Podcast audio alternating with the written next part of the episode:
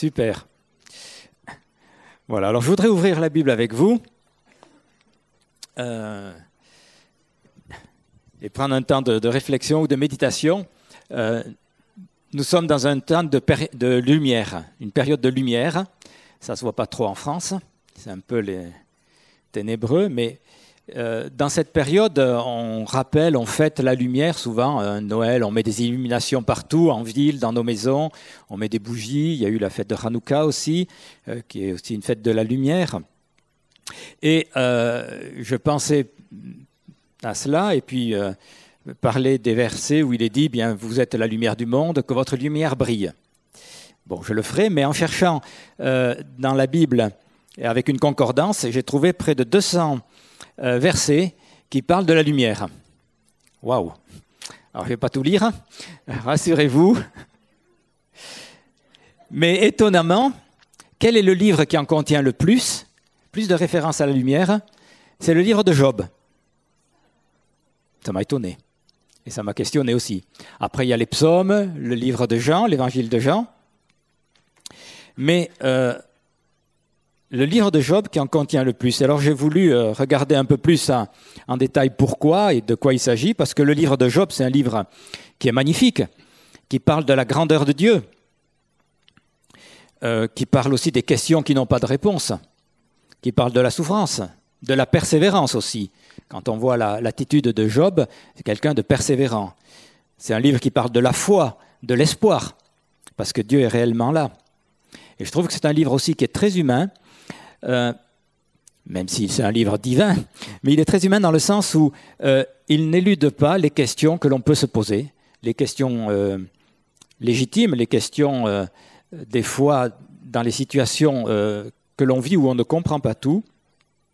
Parfois on peut les vivre avec plus ou moins de déprime, mais ce livre n'évite pas ces questions-là. Voilà.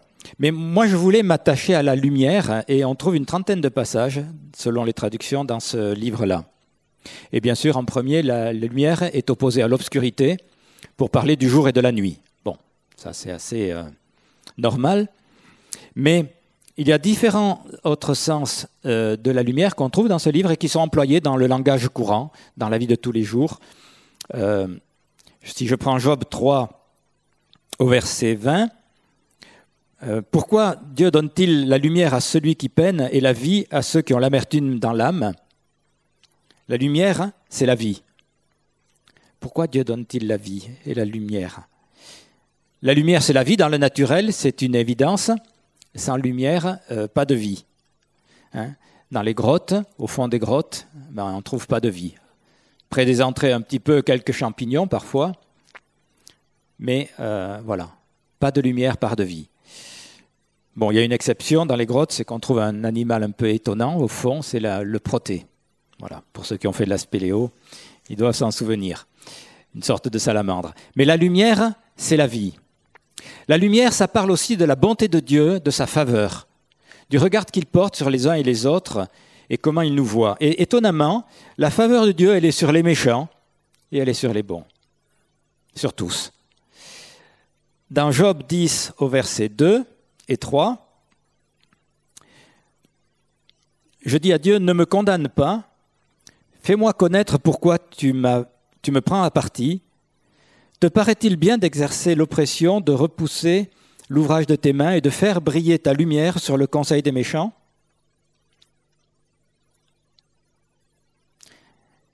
Euh, La traduction Louis II dit de, faire briller ta faveur, de, de, mettre ta faveur sur le conseil des méchants.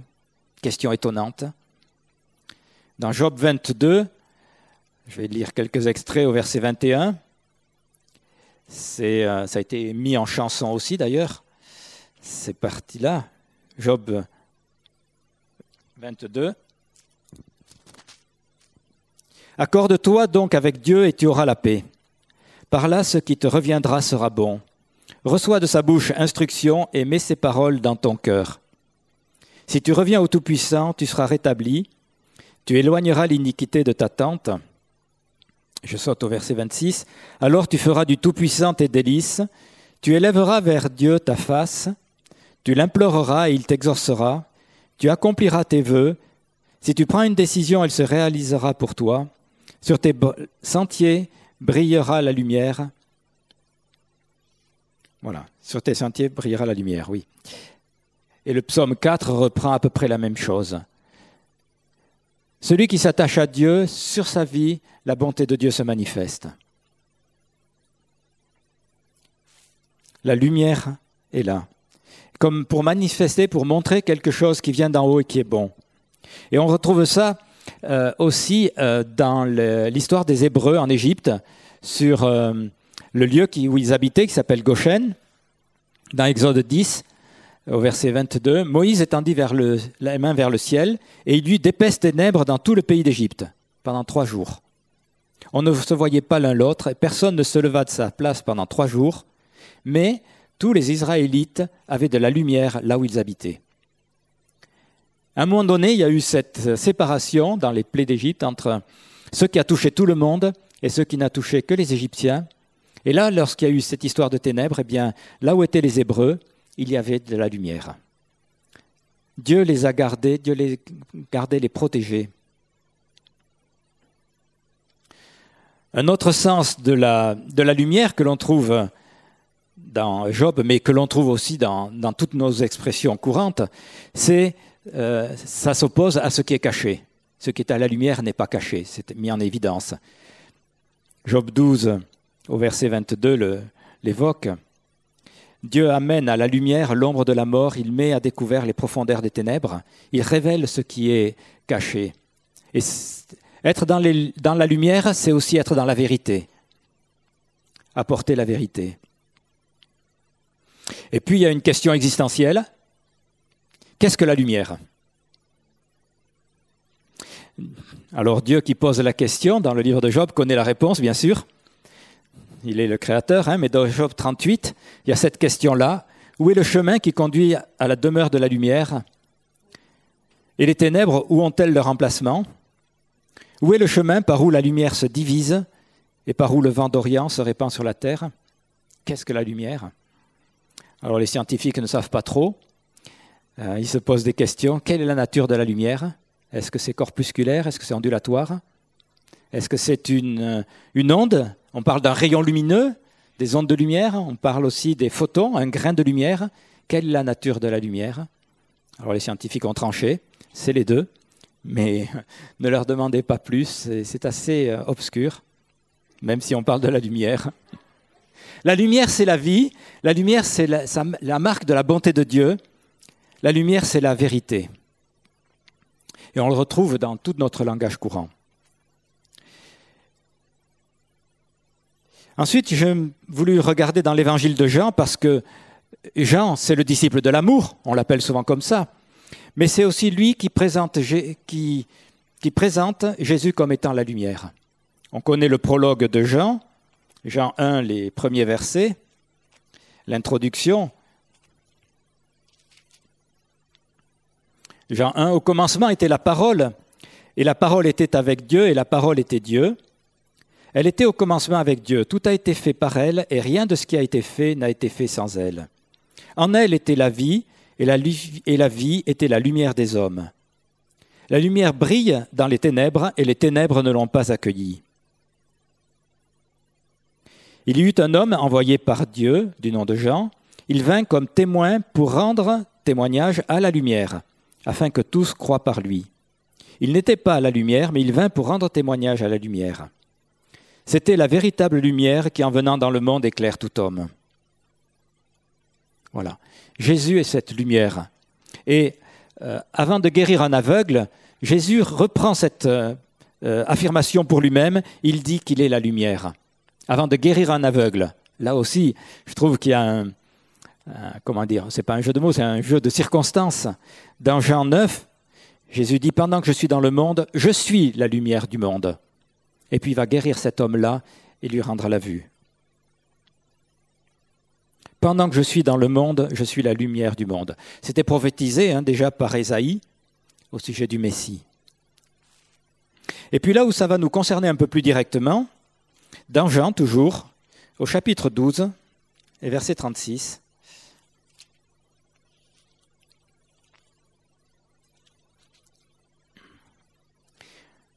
Que Jésus soit la lumière, c'est une évidence, et on est tout à fait d'accord. Mais dans ce passage-là, Jésus parle encore à ses disciples. Alors, verset 36. Pendant que vous avez la lumière, croyez en la lumière, afin que vous deveniez des enfants de lumière. Ce n'est pas simplement Jésus qui est lumière, mais nous sommes appelés à devenir enfants de lumière. Évidemment par la foi en Jésus. Mais c'est aussi notre destinée. Et c'est là où euh, les passages, les paroles de Jésus qui sont rapportées par Matthieu, où vous êtes euh, la lumière du monde, euh, prennent tout leur sens. Matthieu 5. C'est vous qui êtes la lumière du monde, au verset 14. Une ville située sur une montagne ne peut être cachée. On n'allume pas une lampe pour la mettre sous le boisseau, mais on la met sur le chandelier, et elle brille pour tous ceux qui sont dans la maison. Que votre lumière brille ainsi devant les hommes, afin qu'ils voient vos œuvres bonnes et qu'ils glorifient votre Père qui est dans les cieux. Alors ces paroles sont bien connues, on est bien d'accord avec cette parole, mais ça soulève une question. Ben, Qu'est-ce que ça veut dire être lumière? Et chacun va y répondre peut-être différemment, mais chacun pour nous, dans la vie courante, qu'est-ce que ça veut dire être lumière?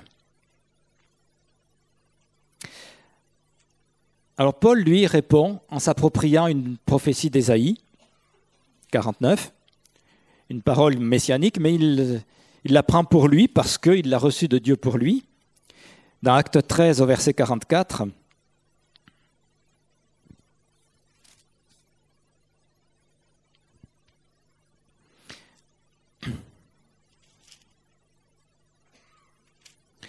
Alors, il, Paul, dans ses voyages, il avait l'habitude d'aller dans les synagogues, puis de, prêcher que le Messie, eh bien, c'est bien Jésus. Donc, le sabbat suivant, presque toute la ville s'assembla pour attendre la parole de Dieu. Les Juifs, voyant les foules, furent remplis de jalousie et ils contredisaient avec des blasphèmes ce que disait Paul.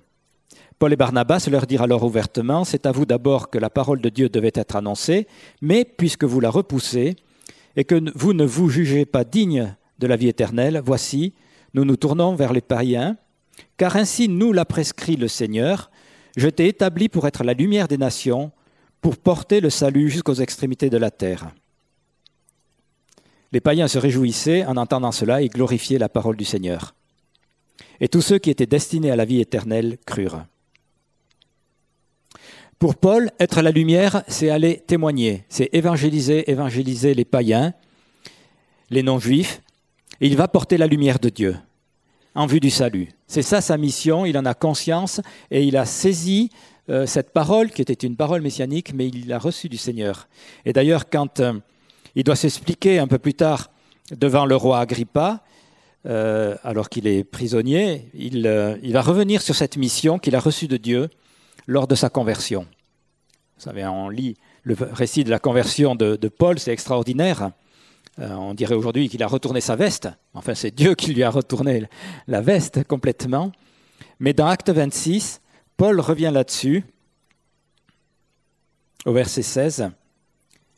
Il dit, il rapporte ce que ce discours, ce partage avec le Seigneur quand il a été renversé le Seigneur lui dit, Je suis Jésus que tu persécutes, mais lève-toi, tiens-toi sur, tes pieds, car voici je te suis pourquoi je te suis apparu, je te destine à être serviteur et témoin des choses que tu as vues de moi et de celles pour lesquelles je t'apparaîtrai.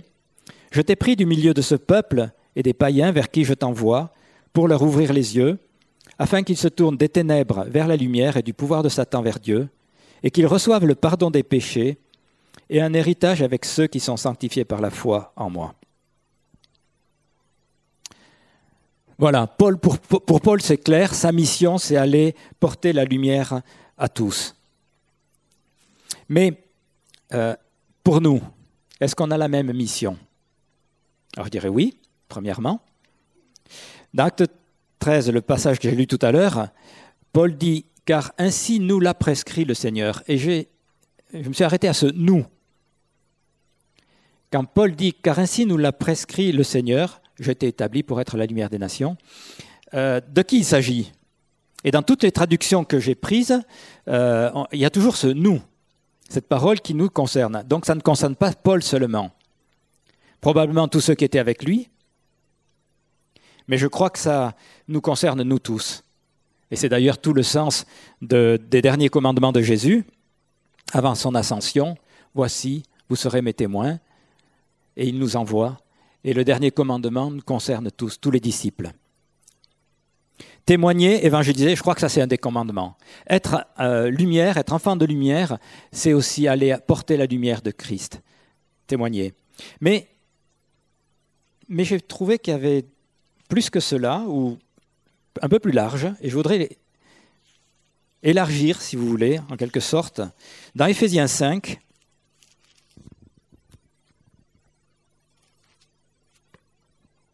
au verset 8, Autrefois, en effet, vous étiez ténèbres, mais maintenant vous êtes lumière dans le Seigneur. Marchez comme des enfants de lumière, car le fruit de la lumière consiste en toutes sortes de bonté, de justice, de vérité. Examinez ce qui est agréable au Seigneur. Voilà un autre aspect qui me parle.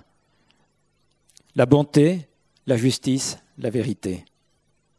Imaginez-vous, dans votre lieu de travail, dans votre lieu de vie, en vivant entièrement cela, vous êtes 100% bon, 100% juste, 100% vrai. Je pense que vous seriez appelé l'extraterrestre. Mais même si on ne le vivait pas à 100%, mais qu'on le, vit euh, d'une manière assez forte, ça va faire réagir. En bien ou en mal. Parfois, on va être attiré par ce que vous portez, parfois on va vous rejeter, c'est vrai. Mais le fruit de la lumière, c'est la bonté, la justice, la vérité. Ça aussi, c'est l'œuvre de Dieu dans la vie, dans la vie de chacun d'entre nous, et qui doit se manifester. 100% bon, 100% vrai, 100% juste. Je crois qu'on ne peut pas le vivre, mais en tout cas, c'est aussi quelque chose qui peut être porté et vécu et sans trahir la Bible, je crois qu'on peut l'élargir à vraiment tout ce qui est la, nature de Christ en nous, la nature du Seigneur en nous. Être lumière, c'est aussi euh, apporter la vérité. Euh, tout à l'heure, je disais en, parlant de Job, c'est euh, dénoncer ce qui est caché. Ça peut vouloir dire dénoncer des injustices, dénoncer la corruption. C'est pas toujours facile. Je pense à, l'abbé Pierre en 1956 avec son appel. Il a été scandalisé de voir des personnes qui mouraient de froid dans la nuit.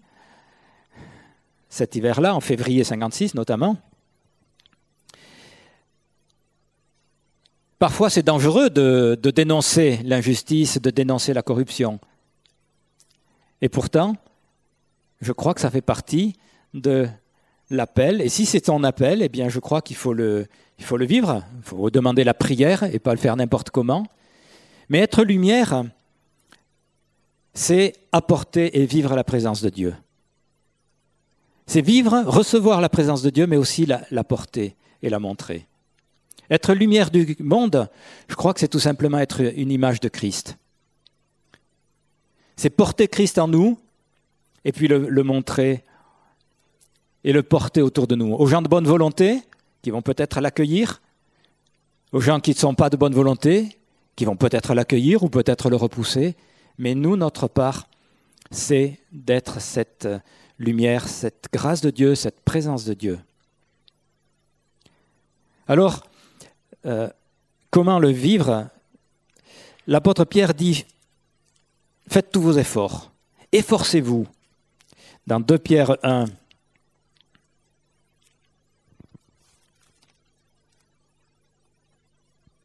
au verset 2, tout début de 2 Pierre 1.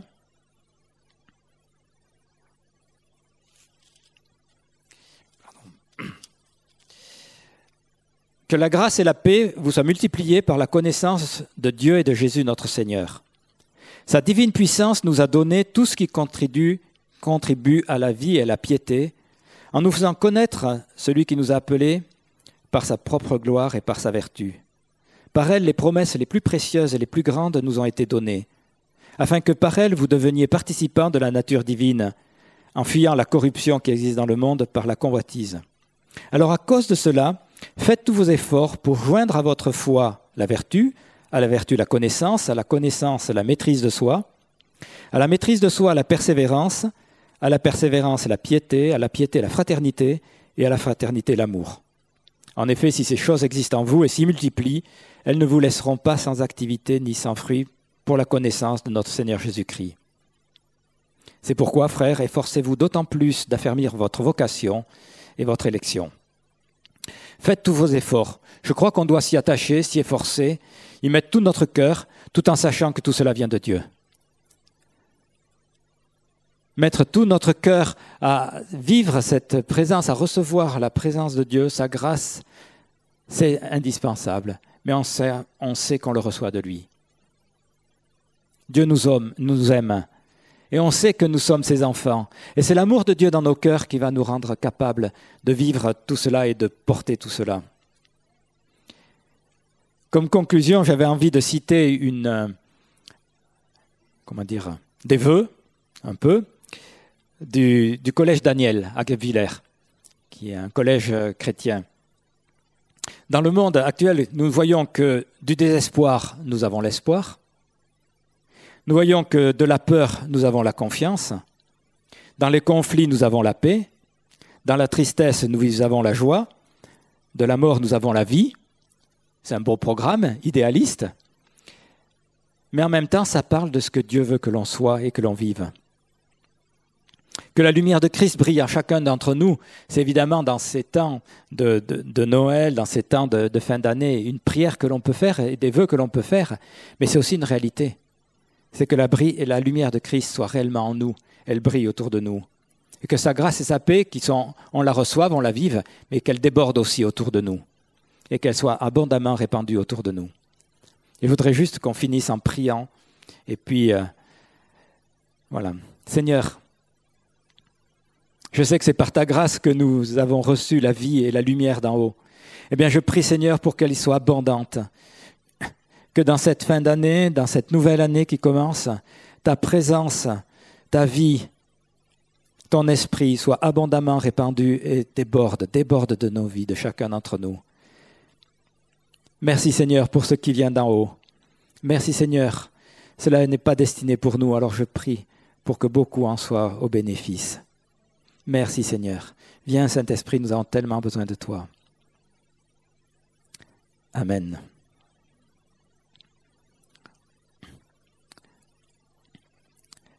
Et je vous invite à bénir quelqu'un autour de vous pour finir euh, ce culte et cette, euh, presque cette année, puisqu'on finit dans deux jours, mais que l'on puisse juste se bénir l'un l'autre et appeler la bénédiction de Dieu l'un sur l'autre.